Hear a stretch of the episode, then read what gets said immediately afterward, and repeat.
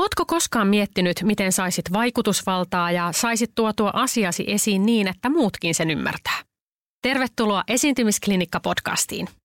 Jos sä oot koskaan jännittänyt esiintymistä, kokenut itsesi huijariksi, jättänyt sanomatta jotain tosi tärkeää tai peräti unohtanut, mitä piti sanoa, tämä podcast on just sulle. Minä olen Marjo Helman.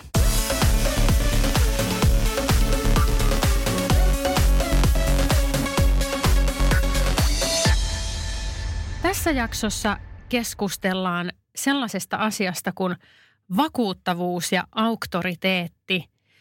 Ennen kaikkea nuoria silmällä pitäen, nimittäin ää, moni kysyy aina sitä, että miten voi olla nuori ja samalla johtaja ja miten pystyy vakuuttamaan yleisön, vaikka ei kokemusta ole vielä ihan hirveästi. Sen takia mulla on täällä tänään aivan upea, mahtava vieras. Hän on Eero Lehtimäki. Hän on äh, nyt tarkkana. Hän on Joensuun kaupungin orkesterin taiteellinen johtaja ja ylikapellimestari ja just täyttänyt 31 vuotta. Ja hänellä on vaikka mitä sulkia hatussa jo tähän mennessä ja hän on vielä kaiken lisäksi diplomi-insinööri. Ja jos, jos mä nyt edelleen pienentäisin itseäni, niin kuin oli jossain kohtaa tapana, niin nyt mä olisin silleen, että kääksi apua ja mä en uskallaisi keskustella sun kanssa. olisin siinä ihan, ihan paniikissa. Mutta siis tervetuloa Eero. Ihan mahtavaa, että sä oot täällä. Kiitos, ihan huippua saada olla täällä. Mä olen aivan innoissani tästä. Sinä olet siis nuoresta iästäsi huolimatta äh, tällaisella tittelillä kuin taiteellinen johtaja ja ylikapellimestari. Hyvänen aika. Mitä se tarkoittaa? No ei sitä kannata pelästyä millään lailla, että, että se on monesti, monesti ehkä pariutuu tuolla lailla ja se ehkä ihmetyttää, että mikä ihmeen ylikapellimestari, mutta että se johtuu ihan tavallaan meidän työskentelyrytmistä, että, että vaikka mä oon Joensuussa niin sanotusti töissä, niin mä oon kuitenkin fyysisesti paikalla vaan noin kerran kuukaudessa – ja sitten mä reissaan kaikkien muiden orkestereiden kanssa Suomessa ja ulkomailla. Eli näin ollen sitten silloin kun se ylikapellimestari ei ole siellä paikalla, niin sitten siellä käy vierailevia kapellimestareita. Eli tavallaan sitä kautta myöskin sekä orkesterille että yleisölle saadaan sitä vaihtelua. Ahaa, no niin, tämä selvensi siis kaikille meille, jotka eivät ole tästä vielä selvillä, että mitä ylikapellimestari oikein tarkoittaa. Toki, ja sitten ehkä se taiteellinen johtaja alleviivaa sitä suunnitteluvastuuta ja sitä siinä. Ja sen takia, niin kuin sanoin, ne monesti kulkee käsi kädessä. Okei. No mutta hei, miten ihmeessä susta tuli kapellimestari? Miten valitsit tämän tien? No ehkä tavallaan niin kuin moni muukin on sanonut, niin tämä tie tavallaan valitsi minut enemmänkin. Että tämä ei ollut mikään suora polku. Mä tiedän paljon ystäviä ja kollegoita, joilla on ollut joku semmoinen drive nuoresti ja lähtien, että tonne mä meen ja, ja ihan pikkupoikana, että musta tulee kapellimestari. Mutta mä oon mennyt kyllä todella, todella eri reittiä. Että mulla oikeastaan se diplomi-insinööri oli semmoinen lapsuuden haave – johon mä sitten vahingossa päädyin nyt kuitenkin sitten työskentelyn ohella valmistumaan. Mutta, mutta tosiaan niin mä olin alun perin pianisti, sitten katkoin käteni lumilautailuonnettomuudessa ja päädyin sitten klarinetistiksi ja sitten orkesterimuusikkouden kautta sitten halusin vaan kehittää itseäni orkesterimuusikkona ymmärtämällä, että, että niin kuin monesti on, että jos haluat oppia lukemaan, niin kansi opetella kirjoittamaan ja päinvastoin. Ja, ja siitä, siihen siitä syystä puhtaasti, niin menin semmoiselle kurssille – että ymmärtäisi vähän, mitä se kundi siellä edes heiluu. Ja, ja näin ollen sitten oikeastaan sillä kurssilla mä hurahdin ihan täysin tähän hommaan, että, että vautsi, että tämä on oikeasti se, mitä, mitä mä haluan tehdä. Ja sitten lähdin tästäkään jo aikaa kuin semmoinen kymmenisen vuotta ja sitten oikeastaan sen aikaa vasta mä oon sitten painanut täysillä tätä polkua pitkin. No jos nyt tässä, tässä tuota seuraa yhtään mediaa, niin varmasti on huomannut, että teitä nuoria kapellimestareita nyt tuntuu olevan vähän niin kuin joka paikassa. Ää, Tampereella on Santtu Matias Rouvali ja sitten on vielä Klaus Mäkelä tuolla Oslossa ää, ylikapellimestarina. Niin ää, mistä tässä tällaisten huippukapellimestarien ja nuorien kapellimestarien ilmiössä on sun mielestä oikein kyse?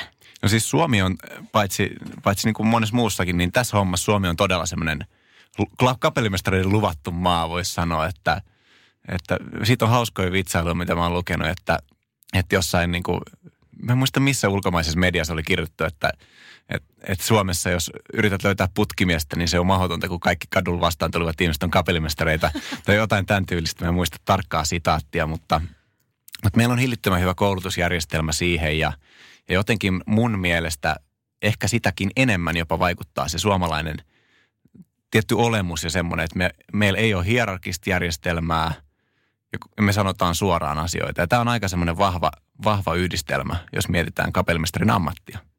Aha, mikä siinä suoraan sanomisessa tai suomalaisuudessa voi olla sellainen asia, mikä siellä sitten iskee? No tos, tavallaan se, että, että kun tehdään töitä ja sehän on, se on jännä ammatti siinä mielessä, että, että jos on vaikka satahenkinen orkesteri, niin jos sä arvot siinä edessä yhden minuutin, niin siinä on tavallaan tuhlattu sata minuuttia työaikaa. Eli pitää olla tehokas. Että harjoitusaikaa on vähän. Joka viikko tehdään uusi konserttiohjelma, joka rakennetaan tavallaan. Maanantaina alkaa meilläkin täysin uusi ohjelma ja torstaina se esitetään. Ja seuraava maanantaina taas täysin uudet biisit. Niin siinä ei ole semmoiselle ihmettelemiselle oikeastaan aikaa, vaan täytyy olla nopea, täytyy olla tehokas, täytyy koko ajan olla valmis menee eteenpäin. Niin sitä kautta se suoruus, että jos joku on pielessä, niin ensinnäkin se että voi sanoa, Suomessa voi sanoa ja totutaan siihen, että mä voin sanoa, että hei, sori, sä olet myöhässä tai sä soitat liian kovaa. Että mun ei tarvi millään lailla lähteä kiertelemään sitä, että anteeksi hyvä herra te siellä, että te, te saatatte olla hieman pikkuisen ehkä, ehkä kollegoiden kanssa jotenkin erilaisessa synkronissa. Mä voin sanoa, että anteeksi, sä oot myöhässä. Okay. Mit, mitä monessa muussa kulttuurissa ei oikein voi tehdä. Tai kasvetaan siihen, että ei voisi tehdä. No miten sitten tällainen suomalainen kapellimestari, joka menee vaikka nyt Saksaan, missä on paljon hierarkisempi kulttuuri, menee sille töihin, niin miten tällainen äm, niin kuin johtajuus eroaa sitten siellä, että voiko siellä orkesterille sanoa vai pitääkö siellä ruveta teitittelemään ja sanomaan hyvä herra vai voiko se sitten, onko se siellä myöskin tämmöinen aset, etu? Siis muista, okei, okay, se mikä siinä pitää huomioida on, että jos mennään saksalaiselle alueelle, niin siellä pitää teititellä. että mä oon siis, mä oon opiskellut Viinissä ja, ja kasvanut ja aiheuttanut siellä pahennusta tällä suoruudellani ja tietyllä semmoisella, että vaan niin kuin töksäyttänyt jollekin professorille, että mun mielestä on kyllä näin. Ja sitten sit saanut palautteeksi, että – että miten te voitte olla noin, noin röyhkeä ja, ja niin kuin siinä tilanteessa. Mutta että, että sitten kun oikeasti tehdään sitä työtä, niin mä luulen, että siinä kuitenkin ihan samalla lailla, kun vaan kääntää sen teitittelyn ja sanoo suoraan, niin, niin se on tehokasta. Ja, ja se monesti ymmärretään tehokkuutena. Mutta että se on vain enemmänkin se uskallus tehdä se enemmänkin mun mielestä siinä se ongelma. Että miksei siihen mennä. No hyvä. No nyt päästäänkin tähän, tähän oikein päivän agendaan. Nimittäin ää, aiheenahan on auktoriteetti ja vakuuttavuus. Ja etenkin sanoisin, että se, että on nuori, luova ja johtaja, niin tässähän on aika monta ristiriitaa jo. Ensinnäkin, voiko olla auktoriteetti, jos on nuorempi kuin ne johdettavat? Ihan ehdottomasti, ihan ehdottomasti voi, koska, koska se auktoriteetti tai se, se tiedon oikeellisuus, niin sehän ei, se ei muutu siitä, että, että kummalla on enemmän ikävuosia takana. Ja sitä kuulee oikeasti ihan ääneen sanottuna jopa, jopa joskus orkestereissa, että, että minä olen ollut täällä töissä pidempään kuin sinä olet ollut elossa.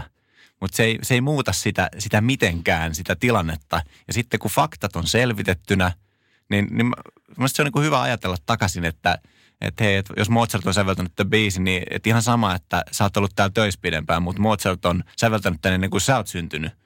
Ja, tai jotain tällaista niin kuin vasta-argumenttina perustellakseen itselleen sen. Mutta että nimenomaan, että kun faktat on selvitetty, niin se on ihan sama, että kuka on vanhempi tai kuka on nuorempi.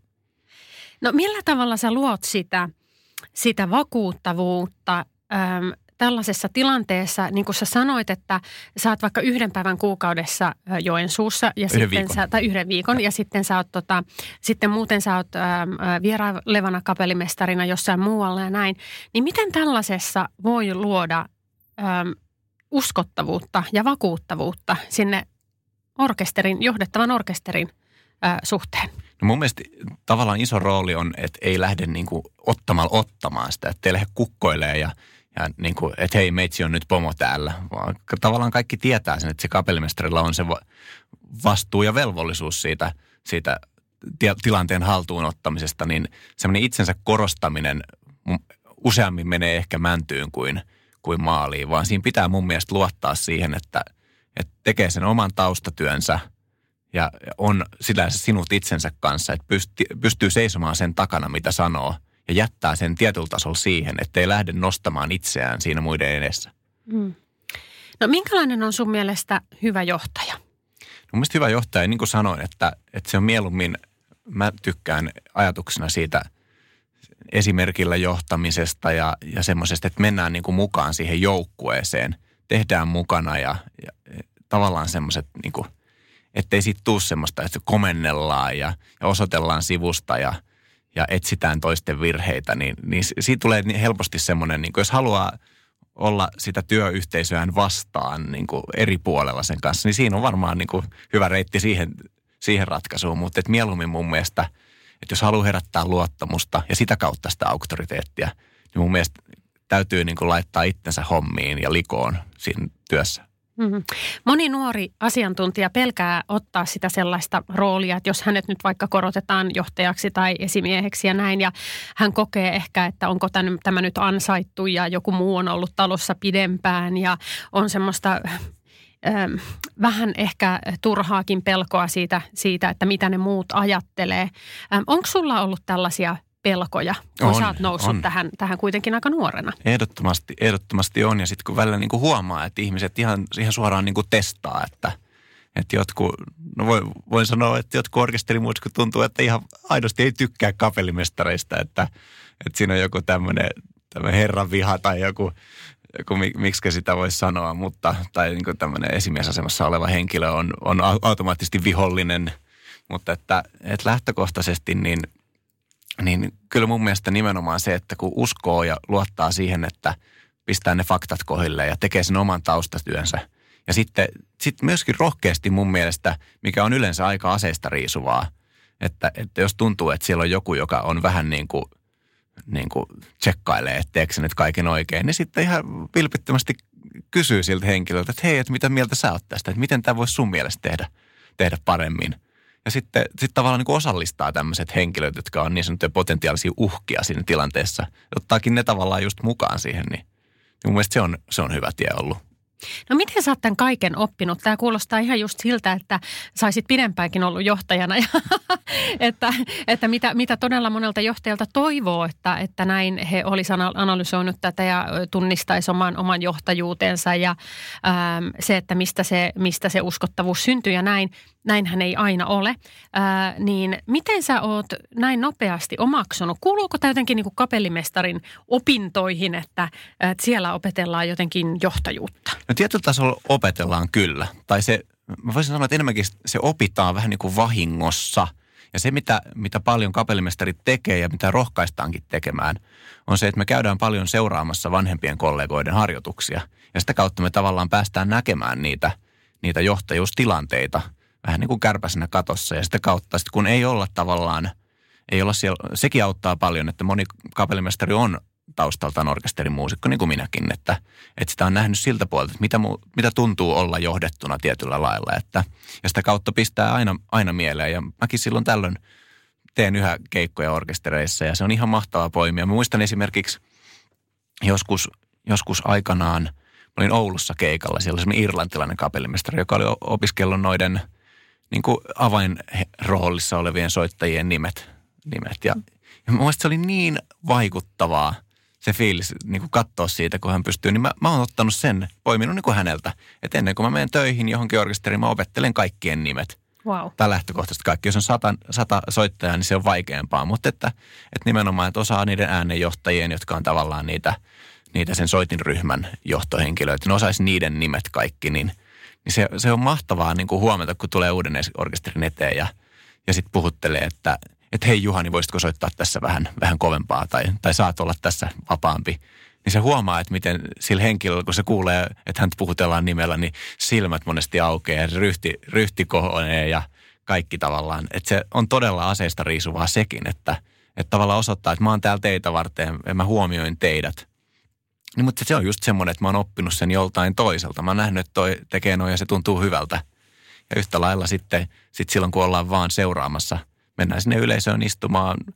Musiikkitalo jostain muuten kauheasti tykkää salina, niin, niin se on siinä erinomainen, että, että pystyy istumaan siellä orkesterin takana, jolle näkee nimenomaan, että mitä, mitä eri kapellimestarit tekee siellä ja, ja miten he harjoittaa, niin, niin se on niin kuin, sitä me opetetaan tai meille opetetaan ja rohkaistaan menemään niihin tilanteisiin. Mutta mä myöskin tosi paljon luen eri, kun mulla ei ole ketään muusikoita suussa, niin, niin oikeastaan mulla on sitten tuolta niin kuin – tekniikan puolen johtajuutta perheessä. Sekä isä että äiti on johtotehtävissä olleet, olleet sitten tekniikan aloilla, niin, niin sitä kautta tietysti seurannut sitä semmoista yritysjohdon meininkiä ja luen siitä tosi paljon sitten taas kirjallisuutta, koska mä näen ne yhtymäkohdat siellä. Aa, okei, okay, no niin. Tulihan se sieltä. Paljastuin. Aivan, juuri näin. No hei, sitten toinen tämmöinen ristiriita. Ää, käsiteltiin jo että olet nuori ja johtaja ja sieltä, sieltä paljastuikin, mm-hmm. paljastuinkin mukavia asioita, mutta sitten on tämä toinen asia, nimittäin luovuus ja johtajuus. Että sä oot kuitenkin myös luova ja, ja, ja sä oot johtaja. Sen lisäksi, että sä oot, sä oot niin luova diplomi-insinööri, mikä on tavallaan niin myöskin kauhean ristiriita. Ai, nyt oli rumaksi niin tota, näähän on siis luovista, ajatellaan aina, että luovat on semmoisia huithapeleita ja, ja eihän ne, niin kuin, ne, ne ei osaa johtaa tai ne ei osaa olla johdettavia. Ää, niin mitä sä sanot tästä? No, no ehkä niin kuin tavallaan semmoisessa perusluonteessa mä kyllä menen aika pahasti sinne nimenomaan tietynlaiseen semmoiseen diplomiin, neuro, neuroottisuuteen, että, että se, että mikä tarve asetella kynät pituusjärjestykseen, geometrisiin asetelmiin, niin, niin tässä suhteessa mä oon kyllä aika kaukana huithapelista. Mutta että, että monesti mun mielestä se on, se on tosi riemastuttavaa nähdä nimenomaan semmoisia tilanteita ja, ja tiedetään vaikka musiikkihistoriasta paljon semmoisia vaikka säveltäjiä, jotka on ollut niin kuin nimenomaan semmoisia neuroottisen tarkkoja, että kaiken pitää mennä näin. Ja, ja sitten tavallaan se, se luomisprosessi ehkä on myöskin sitten tavallaan sen, sen tuotossa. Että se, että miten päästään sinne maaliin, niin siihen on, on tietysti niin monta tietä kuin on tekijääkin. Mutta, mutta että sinänsä mun mielestä se on ehkä vähän myytti, että, että voidakseen olla luova pitäisi olla jotenkin – pahahajunen ja, ja, ja niin kuin jotenkin pukenut housut väärinpäin ja, ja muuta, niin mun mielestä niin kuin, että monella se toteutuukin sillä lailla ja tavallaan, että irrotetaan niistä arjen konventioista ja keskitytään vaan siihen, siihen tekemiseen, niin nyt mä tunnen paljon sellaisia ihmisiä ihan mahtavia ja, ja mutta että tavallaan niin kuin, vaikka se ehkä jää sitten näkemättä ja se romanttinen taiteilijakuva, mikä me halutaan nähdä, niin ehkä on monesti myöskin. että sen takia ne ehkä nousee – enemmän esiinkin, mutta että, että on hyvä myös muistaa, täytyy aina alleviivata, että, että jos haluaa säveltää semmoista musiikkia kuin nyt juhlavuottaa viettävä Ludwig van Beethoven, niin, niin mun mielestä ei kannata lähteä siitä, että rupeaa ärhentelee ihmisille ja, ja olemaan niin kuin juopotteleva sekopää, vaan ehkä lähestyä sitä tekemistä sen tekemisen kautta ja, ja sitten nämä ulkoiset ominaisuudet on sitten niitä ulkoisia ominaisuuksia. Sä nyt kuitenkin johdat jollain tavalla luovaa organisaatiota. Että, että so, muusikothan on, äm, vaikka siellä voisi olla näitä neuroottisesti kyniä järjesteleviä mm. ihmisiä, niin meissähän on monta puolta. Että sulla voi olla se neuroottinen kyniä järjestelevä mm. puoli ja sitten sulla voi olla se, se, se, niin se taiteellinen. Ja sitten purat sitä nyt ehkä siellä sitten sitä, sitä luovuttasi siinä olemalla muusikko. Niin millä tavalla tämmöisen luovan organisaation johtaminen oikein onnistuu? Koska siellä on varmasti monenlaisia ää, ekstrovertteja tai monenlaisia introvertteja ja monenlaisia ää, erilaisia räiskyviä persoonia ja monenlaisia saattaa olla niin kuin ihan sellaisia mörököllejä. Miten, tää, mit, miten sä niin kuin handlaat tällaisen? Sä ihanasti tuot tavallaan siihen, mikä on mun mielestä kaikkein ehkä kiinnostavin osa-alue just tässä kapellimestarin työssä. Jos mä nopeasti jaan sen kolmeen osaan, miten mä näen, näen oman työni, niin se musiikillinen osuus on ehkä se, mitä suurin osa, jos mietit kaapelimistarin työtä, niin, niin just se, okei, okay, muusikko ja musiikin tekijä, niin musiikki on tietysti keskeinen osa, niin kuin onkin. Että se on se, se taustatyö. Mä tutkin ne biisit ja, ja näin. Ja seuraavaksi sitten on se, mitä yleisö näkee mun työstä, niin mä sanon sitä tekniseksi osuudeksi. Eli se, miten mä heilutan niitä käsiä, niin välittääkseni se musiikillisen ajatukseni eteenpäin. Että on taas sitten se voi jakaa osa-aloisiin, mutta kuitenkin se on mun mielestä tekninen osuus. Ja sitten tulee tämä nimenomaan tämä psykologinen osuus, mikä on ehkä se kaikkein mielenkiintoisin.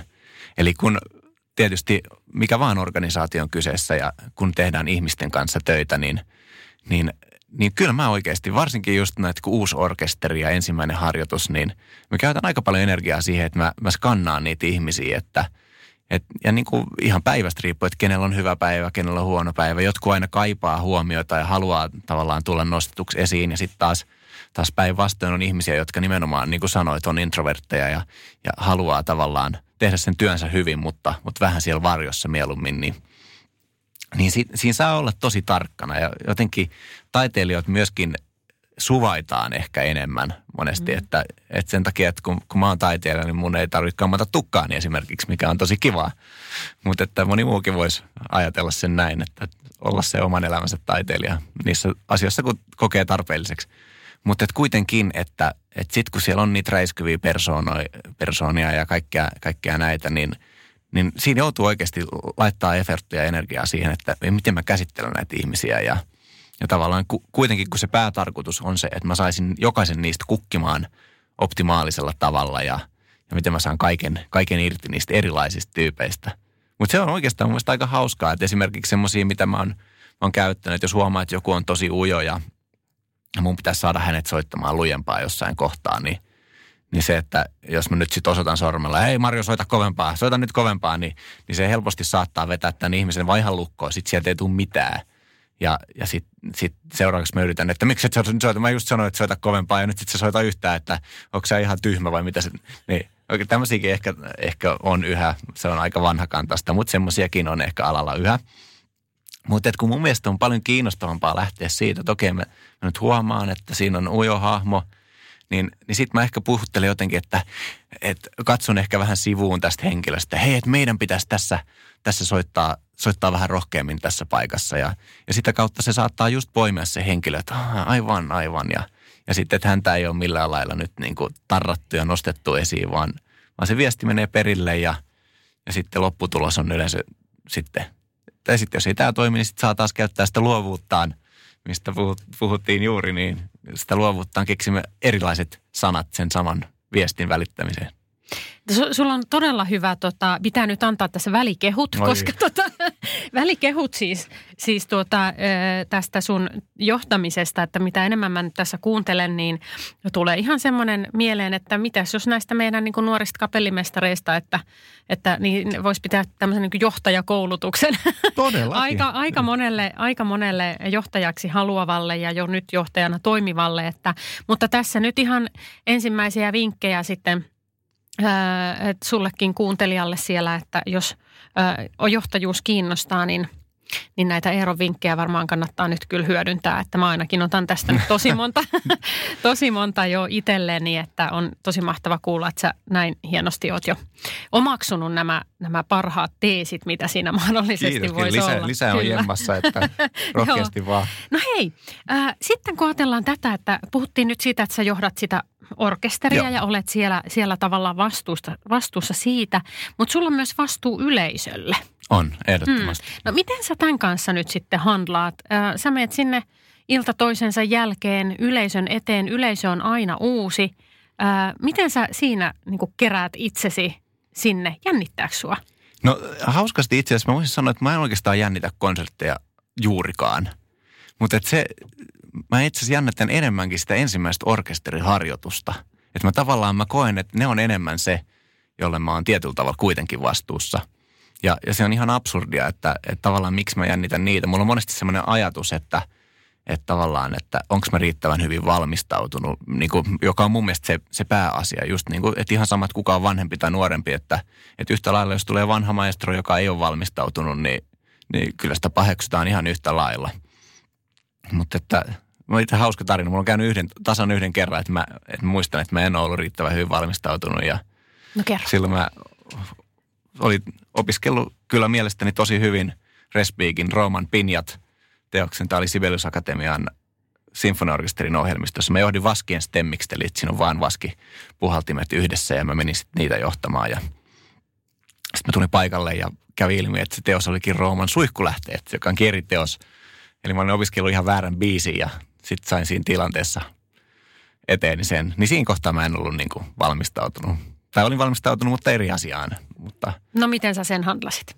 No sitten vaan niin kuin luottaen siihen, että, että se partituuri, joka on siis se nuottivihko, jossa on joka ikisen soittajan nuotit. Eli parhaassa tapauksessa voi kestää yhden sekunnin se aukeama, kun pitää mennä seuraavalle aukeamalle, kun kaikki eri stemmat siinä vilistää. No sitten vaan niin kuin kylmästi ensi näkemältä kahlaamaan sitä orkesterin kanssa läpi sitä hommaa ja siinä en, en ollut ylpeä suorituksestani, mutta kyllä sinne maaliin päästiin. No myönsitkö sä koskaan kellekään, että vitsi, että mä, mä olin valmistellut Totta kai mä sanoin heti, että, että mm. niin kuin, että mä oon tosi pahoillani. Että, ja sen myöskin niin kuin, vielä palatakseni niin kuin moneen asiaan, että, että kyllä se niin kuin avoimesti, vilpittömästi asioiden myötäminen myöskin. Jos tekee virheen, on sitten johtaja tai mikä muu vaan asema, niin, niin kyllä se mun mielestä, että se, että yrittää lakasta sitä maton alle ja, ja jos mä niin olisin vaan mennyt, niin sitten jengi olisi varmaan huomannut, että toi ei nyt ole ihan tikissä ja sitä ajatellut, että toi nyt johtaa huonosti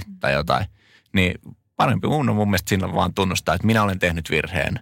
Ja se, että tulee itse ulos sen kanssa suoraan, niin se on monesti paljon kunnioitettavampaakin kuin että yrittää etsiä syyllisiä muualta ja, ja mitä vaan. Että, että se oli oikeasti minulle ilmoitettu oikein, minä tein virheen, pyydän anteeksi, että nyt mennään hommiin. Just näin. Mutta yleisön edessä, niin, niin se totta kai se riippuu tilanteesta ja, ja, ja vaikka on niin kuin, että se niin kuin mun mielestä sillä ei ole väliä että tavallaan, että onko se, onko se niin kuin sitten täys loppuun myyty musiikkitalo tai Tampere-talo tai muu, vaan siinä enemmänkin ollaan nimenomaan sen, sen asian kanssa tekemisissä mun mielestä. Ja se- se on mun mielestä niin kuin ehkä auttanutkin ajattelemaan nimenomaan, että, että kelle tätä tehdään, vaikka sitä tehdään yleisölle, mutta että jos kokeekin olevassa, olevansa vastuussa tavallaan teosten säveltäjälle esimerkiksi enemmänkin, ja monet niistä on tietty haudassa, niin ne ei jää kiinni, vaikka Shostakovich nyt ei ollut tyytyväinen mun tulkintaani tai muuta, mutta että, että kuitenkin tavallaan mä monesti ajattelen, että mä keskitän sen, sen fokuksen nimenomaan sinne, sinne ytimeen. Ja tavallaan sitten ne on tavallaan tommosia, onko ne sitten sipulin näitä kerroksia siinä ytimen ympärillä, että se tuote on siellä keskellä ja sitten tulee vasta orkesteri ja sitten yleisö ja, ja, ja muut. Että eikä sillä tietenkään tarkoitus, että mä väheksyisin yleisöä, vaikka kirjaimisesti käännän selkäni heille esityksen ajaksi, mutta, mutta et nimenomaan se, että, s- mihin sen fokuksen asettaa, mun mielestä se on se tärkeä kysymys. No moni nuori asiantuntija pelkää sellaista, että siellä mm, usein nämä tilanteet on tämmöisiä työpaikalla tapahtuvia. Sä saatat olla vaikka jossain ö, IT-alan organisaatiossa ja te menette pitchaan uutta asiakasta. Ja, ja tuota, sitten tämä nuori asiantuntija on siellä, siellä tuota, menossa esittelemään firmansa osaamista tai jotain tuotetta. Ja hän pelkää sitten, että siellä yleisössä ö, asiakaspuolella on joku R-purri, joku yleensä joku toimari, iso johtaja, joka epäilee ja on jollain tavalla vähän esittää vaikeita kysymyksiä ja ehkä vähättelee jopa. Ää, tällainen voi olla aika tyypillinen, että, että, että tämä kyseinen ihminen siellä jollain tavalla alkaa puhumaan näin, että no kato, kyllä mä tiedän, kato, kyllä mä tiedän, että, että meillä on ollut näitä tilanteita ja miten sä nyt voit niinku sanoa tässä, että tämä jotenkin erilainen, että kyllä mä oon näissä ollut ja ei tässä ole mitään eroa näistä teidän tuotteissa tähän johonkin muuhun ja niin poispäin. Ja nuori asiantuntija pelkää just tämmöisiä tilanteita, että mitä hemmetissä hän sitten niinku pystyy, mit, mitä hän voi sanoa tuollaisessa tilanteessa, jos siellä on joku voimakas pomohahmo siellä huoneessa. Mitä sä vinkkaisit tällaiseen tilanteeseen? Sähän tavallaan oot siinä. Se voi olla sun yleisössä. Siellä on joku kriitikko, jonka mielestä kaikki on ihan hanurista. Hmm. Tai sitten se voi olla siellä orkesterissa se just se, se tyyppi, joka vihaa auktoriteetteja. Miten sä handlaat tällaiset? No mä tavallaan, mulla tuli mieleen nimenomaan toi, toi vanha kunnon, että mä oon soittanut tässä orkesterissa ennen kuin sä oot syntynyt. Ja, ja niin kuin nimenomaan siinä tilanteessa, niin kuin varmasti moni toimari on kuitenkin aika lailla datan perään.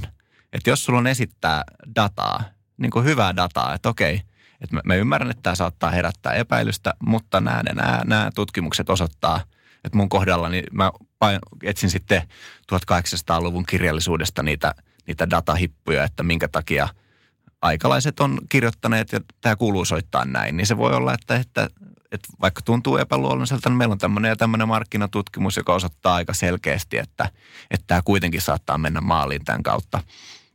Tai toinen, mikä mun mielestä taas menee tuonne psykologiselle puolelle, mutta jotenkin ehkä hauskempi kikka, varsinkin kun se onnistuu, niin siitä saa hyvät riemut itselleen, että – että jos kuvitellaan, että, että mulla on idea, että mä haluan soittaa jonkun jutun, että nämä äänet olisi kauhean leveitä.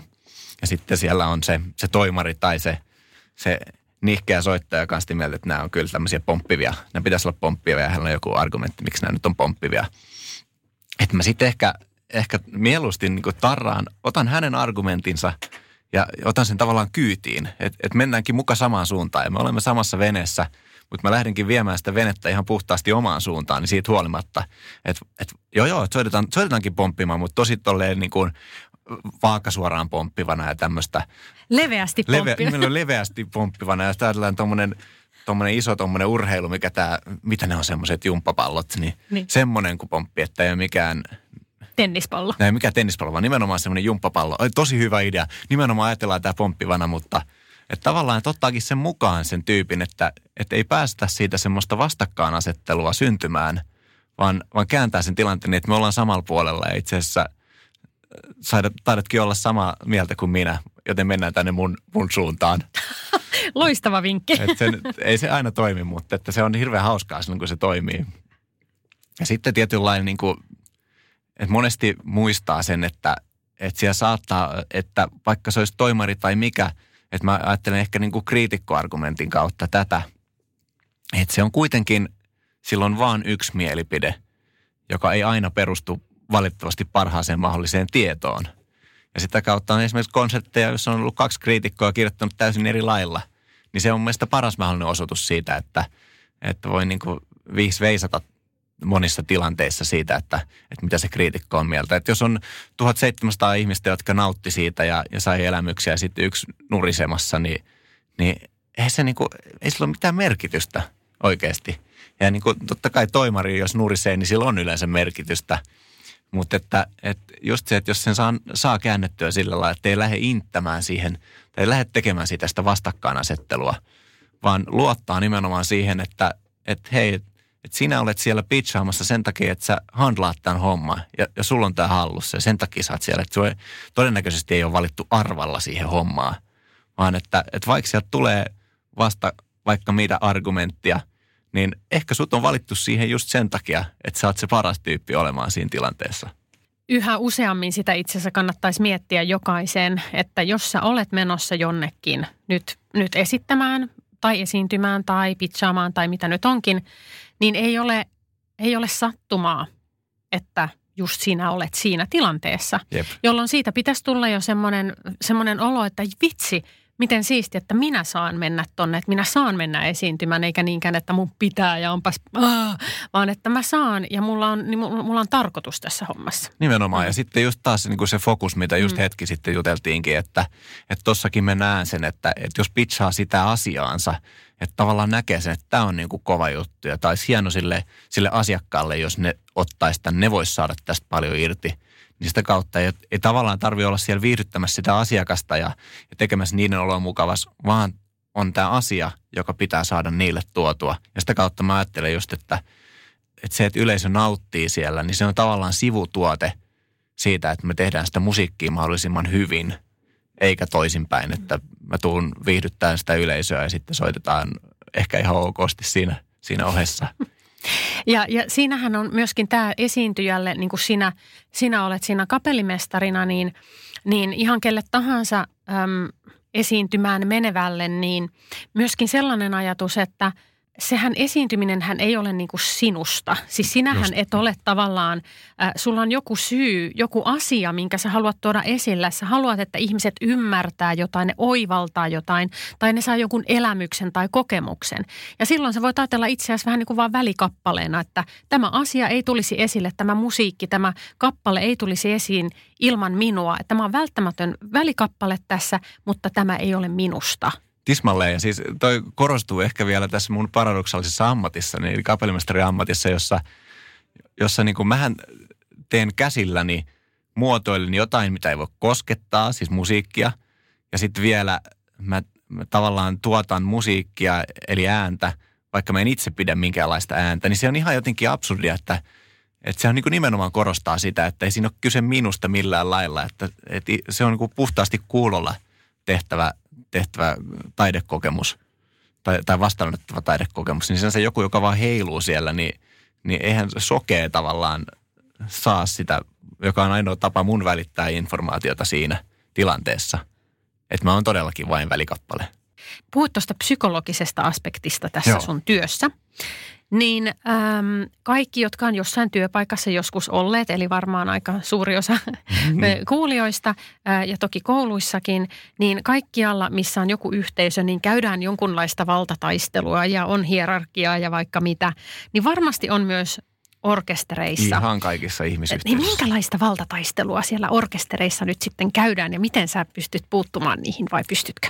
No yksi on varmasti se tavallaan se hierarkian tunteen, että vaikka me Suomessa ylipäänsä yleisesti ottaen ollaan aika epähierarkkinen tai todellakin epähierarkkinen yhteiskunta, kun on kuullut, että joissain maissa niin orkesterissa periaatteessa, jos mä haluan puhua orkesterille jotain, just tämä, mitä mä kuvailen, että hei, sä oot, sä oot myöhässä, niin mä saattaisin joutua välittämään, että mä kääntyisin konserttimestarin puolelle, joka on se ensimmäinen viulisti siinä minun vasemmalla, niin mä hänelle tavallaan, että anteeksi, että voisitteko tavallaan välittää viestin tonne, mikä on niin kuin ihan hassua tavallaan niin kuin käyttää siinä semmoista väliä. Mutta jo, joissain järjestelmissä on näitä tiettyjä, että halutaan, että tiettyjä tämmöisiä hierarkiajärjestelmiä niin kuin noudatetaan. Niin sitten mikä on, paitsi että totta kai Suomen sisällä on hyvin erilaisia suomalaisia ja eri puolella on jo niin kuin stereotyyppisesti erilaista porukkaa, mutta myöskin se, että, että kun meidän työympäristöt yhtä lailla kaikkialla muuallakin kuin orkesterissa, niin, niin globaalin meiningin myötä, niin meillä on tosi kansainvälinen työympäristö esimerkiksi Joensuussa, että kuinka monta eri kansalaisuutta meillä on edustettuna, niin, niin siinä jo se, miten eri tavallaan, kun eri kulttuuritaustaiset ihmiset on yhdessä ja kaikilla on se erilainen hierarkiakokemus, niin se, että kun joku haluaisi tavallaan tätä, että, että toimitaan tämän systeemin mukaan ja joku, joku kokisi että se olisi niin helppoa, että jos, jos mulla on kysymys, niin miksi mä vois vaan, vaan kysyä siinä. Ja, ja sitten sitä joutuu välillä niin kuin just siinä polttopisteessä johtajana seistessään niin kuin miettimään, että, että koittaa olla myöskin ottamatta puolia. Että mä en, en halua olla tavallaan kenenkään puolella, koska silloin kun mä jonkun puolella, mä oon automaattisesti melkein jotain vastaan, jos siinä on tämmöinen. Että nimenomaan toimii siinä – vähän ottaa tavallaan aina etäisyyttä ja tarkastella sitä semmoisen kokonaisuuden kautta. Ja, ja se on oikeastaan se, se miten mä koitan tuommoiset just, että se, missä skismaa syntyy, on just se, siis esimerkkinä, että joku, jonkun mielestä on ok, sieltä takarivistä huutaa, hei, että miten tässä pitäisi toimia. Ja sitten jonkun mielestä sit todellakaan on ok. Ja sitten koittaa itse tavallaan tässä edes just niin kuin tuntuu, että mä tavallaan tässäkin koitan välttää edes sanomasta, että kumpi mm. on mun mielestä kivampi tapa, vaan nimenomaan etsiä semmoisten kompromissien kautta ja ja, totta kai sitten, jos joku, että joku häiritsee työn, työntekoa, joku toimintatapa, niin sitten tarttuu siihen. Mutta että lähtee taas niin kuin asia edellä ja, ja se semmoinen työympäristön hyvinvointi edellä. Että sen pitää olla se keskeinen, keskeinen homma. Ihan sama, niin kuin taas puhuttiin, ihan sama mikä laji, että onko se, soitetaanko musiikkia vai tehdäänkö liikkeen johon konsultointia, niin, mm. niin se on kyllä niin kuin nimenomaan, että se, se asia ja hy, työhyvinvointi edellä mun mielestä. No kapellimestarin tai ylikapellimestarin mm. roolissa, niin sä olet väistämättä myös julkisuudessa. Että, että tuota te, te kaikki, ketä nimelläkin tuossa mainitsin, niin ei tarvi hirveästi googlata, niin löytyy paljon juttuja ja, ja ootte sillä lailla näkyviä hahmoja ja Miten sä suhtaudut kritiikkiin? Tuleeko kritiikkiä, mistä sitä tulee ja miltä se tuntuu? No se on taas sama juttu, että kun ihmiset kokee asioita eri lailla ja näkee asioita eri lailla, ihmisillä on erilaiset tavoitteet ja mielikuvat siitä, että miten asioiden pitäisi mennä. Niin se, että tavallaan, jos mä koen, että tämä menee eri lailla kuin, kuin mä haluaisin, niin sit sitä tulee se sanottua kritiikkinä ääneen niin kuin väistämättäkin ja, ja pakostikin. Että se eikä mun tarkoituskaan, että kaikki on täydellisen tyytyväisiä, koska se on mahdotonta, koska kaikilla on vähän eri se, että mitä kukin toivoo. Ja, ja kyllä silloin aluksi mä muistan, että, että se oli niin kuin, että, että mitä, mitä tämmöinen nuori, että olisi pitänyt saada kokenut, kokenut kapellimestari meille jatkamaan korkealla taiteellisella tasolla ja mutta että, että siinäkin just, että, että lähtee siitä, että ei tässä on niin kuin, vaikka mä oon nuori, niin ei se tarkoita, että nyt taiteellinen taso laskee ja, ja vaikka tehdään ehkä tai varmasti tehdään niin kuin myöskin tyylillisesti monipuolisempaa konserttiohjelmistoa kuin mitä aikaisemmin vaikka Joensuussa on tehty, niin että taas, että se ei tarkoita, että oikeasti ottaa huomioon ne, että kun joku ihminen esittää kritiikkiä, niin siinä on yleensä takana jonkinlainen pelko, että, että nyt nimenomaan, että nyt vaikka taiteellinen taso laskee. Niin että ottaa se huomioon ja niin kuin vastata sen ihmisen pelkoon, että, että vaikka tässä nyt tehdään, meillä on leffamusaa ja jatsia joukossa, niin ei se tarkoita, että taiteellinen taso laskee. Ja tavallaan, että minä olen huomannut sinun huolesi ja haluan, haluan tuoda ilmi, että tästä ei ole kyse ollenkaan. Ja, ja sitten totta kai kriitikot on yksi, yksi osa, osa porukasta, joka esittää sen oman mielipiteensä siitä konsertista, koska se on tavallaan heidän työnsä. työnsä. Mutta niin kuin sanoin, että niitäkin löytyy sitten erilaisia mielipiteitä ja, ja se on ehkä tavallaan tämmöisessä – julkisesti arvosteltavassa ammatissa se on monesti se kaikkein vaikein, kun joku kirjoittaa sen lyttäävän kritiikin ja joku tarve se on kuitenkin sitä aina kaivaa ja lukea lehdestä, että mitä, mitä joku on ollut mieltä tästä, että mitä muut ajattelevat minusta. Tämä on siis maailman klassisin, mitä muut ajattelevat minusta. Mutta et muistaa se, että, että jos itse seisoo sen teke, tekemisensä takana, niin se on kuitenkin, se on paljon tärkeämpää. Niin kuin jos ajatellaan, että jos mä teen sen niin, että se kriitikko on tyytyväinen, mutta mä en itse allekirjoita sitä, niin sitten ollaan niin kuin vaarallisilla vesillä. Näin on, eli oma integriteetti pitää säilyttää siinä, että sä itse niin kuin, niin kuin kaikessa, että jos sä pystyt itse sanomaan päivän päätteeksi, että nyt mä oon tyytyväinen, niin sehän riittää, Tismalle. sen pitäisi riittää. Tismalle, että, että tämä oli mun juttu. Mm. Ja, ja nimenomaan myöskin muistut, muistuttaa itseään siitä, että vaikka sä tekisit kaikki muut tyytyväiseksi, mutta sä et ole itse siihen tyytyväinen, niin sit se ei ole kestävä polku. Mitenkä teillä sitten kapellimestareilla, mm, ajatellaan nyt, nyt teitä on tosi, tosi monta, jotka tekee, tekee tota näyttävää uraa tällä hetkellä, niin mitenkä, mitenkä teillä, vaihdatteko te vinkkejä keskenänne, onko siellä semmoisia valtataistelua, tuetteko te toisianne, miten, miten, miten tämä niin kapellimestariporukka, kuinka yhtenäisiä tai eroavaisia te olette? No toi on hauskaa, koska jos ajatellaan konserttitilannetta, niin se orkesteri silloin työllistää tasan yhden kapellimestarin. Että me sinänsä päästään valitettavan harvoin kollegoidemme kanssa mihinkään semmoiseen yhteis, yhteispuuhaan, mikä on oikeasti tosi sääli. Ja sitten se, että jos, jos joku tulee esimerkiksi, okei, okay, no mä en, nyt siellä sinänsä korostuu, että kun, kun me ei asuta Joensuussa, me asutaan Helsingissä, vaikka mä oon Joensuussa ylikapellimestarina, mutta, mutta että monessa orkesterissa se, että, että kun, jos mä oon vaikka Joensuun ylikapellimestari, sitten joku tulee Joensuuhun johtamaan, että no nähdäänkö – No, no ei nähdä, koska tietenkään silloin kun joku toinen on siellä, niin mä en ole siellä. Niin, niin se tavallaan ne mahdollisuudet menee aina siinä, että, että sitten se on niin kuin yrittää viikonloppuja hyödyntää Helsingissä siihen, että, että näkisi tyyppejä ja sitten yksi suhaa siellä ja toinen täällä. Niin, mutta onneksi tämä nykyviestintä auttaa siinä, että kun me todellakin sitten vaihdetaan vinkkejä. Ja yksi on tämä just, mistä aikaisemmin puhuttiin sen psykologian puolelta, mm-hmm. tämä ensimmäinen harjoitus ja sen merkitys – että, että se on nopea tilanne, missä tarvii kannata niitä ihmisiä. Mutta jos on pystynyt etukäteen kollegoilta kyselee, joku kaveri on ollut siellä johtamassa vaikka puoli vuotta aikaisemmin tai ihan hiljattain, niin sitten vaan sinne viestiä ja että hei, että oliko siellä jotain ongelmatyyppejä tai minkälainen se ilmapiiri on ylipäänsä, niin, niin sitä kautta saa niinku ihan tavallaan siihen, siihen orkesteriin semmoista kontaktia ja, ja että miten tämä on. Ja sitten totta kai on se, mikä on mun mielestä hauskaa, koska kapellimestarit, niin – käytännössä jokaisella on se oma instrumenttitausta. Ja mä oon tosiaan klarintistina tehnyt ton orkesterin muusikko pätkäni ja sitten siirtynyt tähän, mutta että sitten on paljon kavereita, jotka on esimerkiksi jousisoittajia.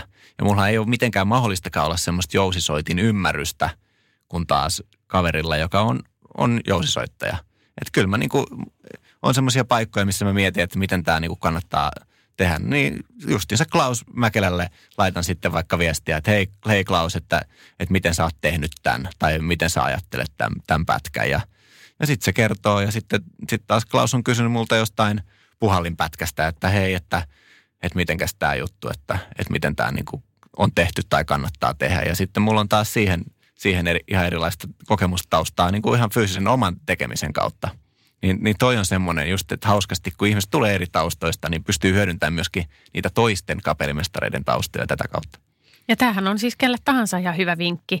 Se, että sun ei tarvitse joka kerta keksiä sitä pyörää itse uudelleen. Niin, nimenomaan. Että vaikka jos sä olet johtaja tai esimiesasemassa oleva nuori henkilö, ää, niin on ihan ok kysyä apua, on, apua muilta. Että ei tarvitse itse olla se koko ajan siellä sillä lailla kuvitella, että sun pitäisi tietää nyt kaikki. Ei, ja sitten nimenomaan hyödyntää sitä, että, että niitä omia verkostoja, että jollain meistä on tosi, tosi homogeeninen se verkosto, että – että kaikki, kaikki ympärillä olevat ihmiset on kauppatieteilijöitä ja minä olen kauppatieteilijä, mutta että kyllä siltikin sieltä löytyy aina niitä vivahdeeroja, että jos nyt ollaan jossain erityisalueessa, niin kannattaa ehkä kuitenkin sitten kysyä siltä, siltä kaverilta, joka on sen alan asiantuntija, kun takoo vaan niin kuin päätään seinää itse sen kanssa. Ja sitten varsinkin, jos on niin kuin, että varsinkin tulee mieleen just kaikkea startup-skeneä, jossa – jossa sitten saattaa helposti olla, että joku on tech-puolelta ja, ja sitten toisella on se kauppatieteellinen osaaminen ja, ja mitä vaan muuta, niin nimenomaan hyödyntää sitä toistemme erilaisuutta ja verkostojen erilaisuutta.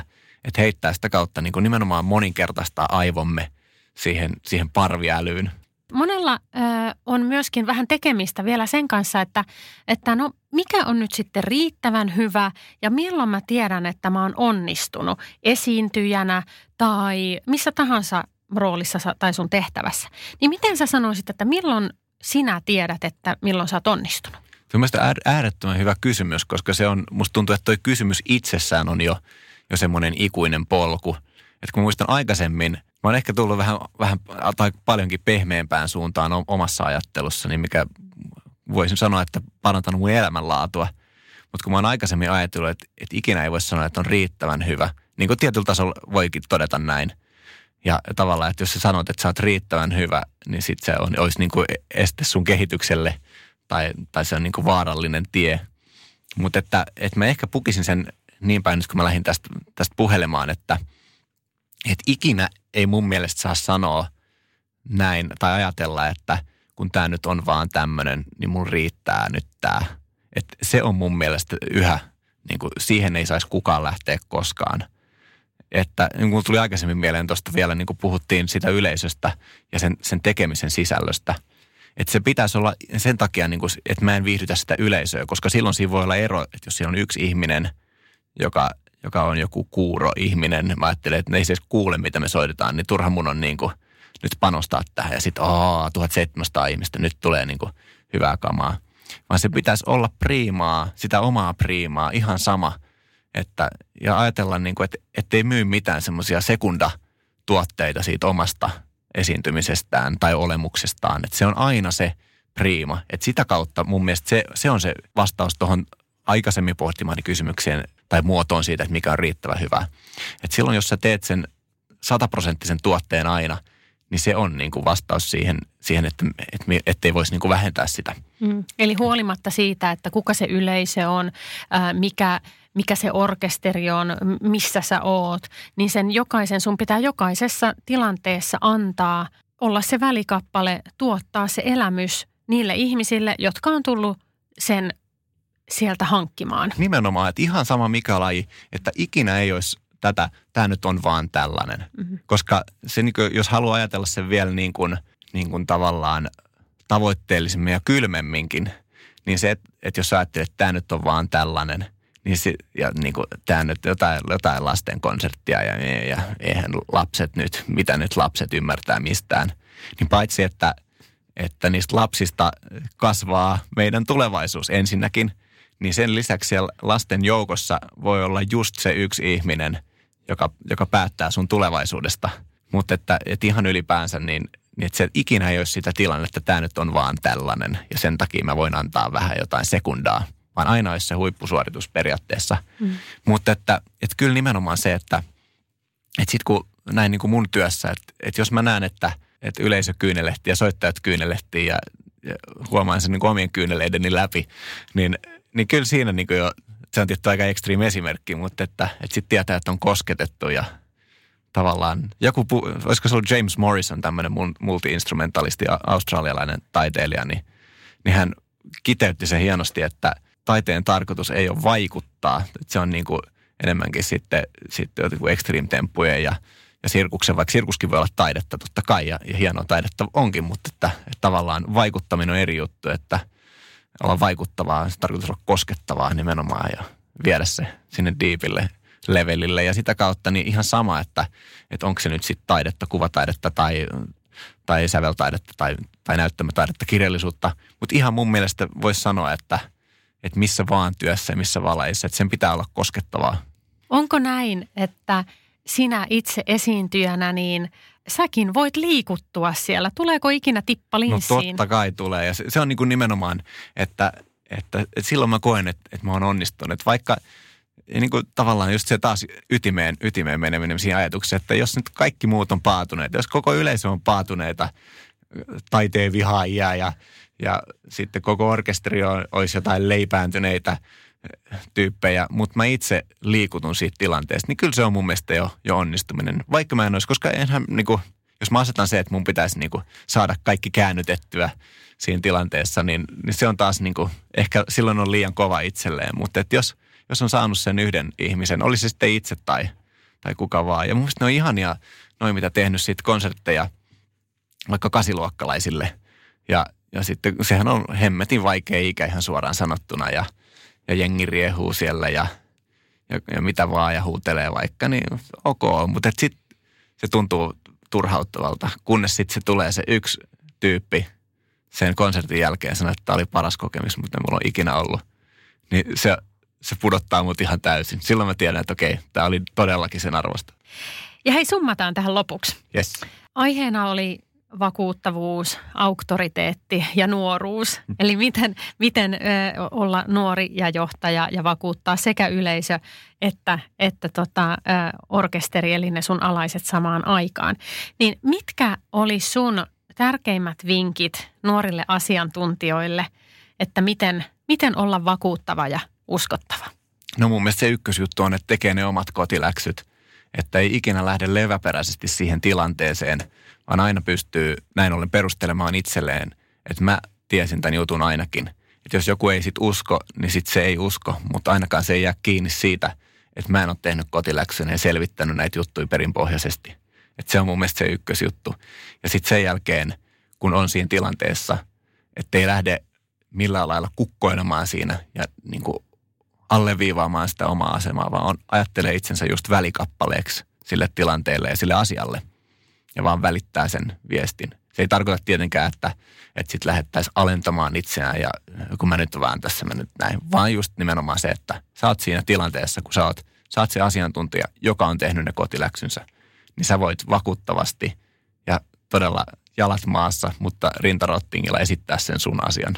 Kiitos erinomaisesta haastattelusta ja ihan mahtavaa, että pääsit esiintymisklinikka-podcastiin vieraaksi Eero. Kiitos, tämä oli todella suuri riemu.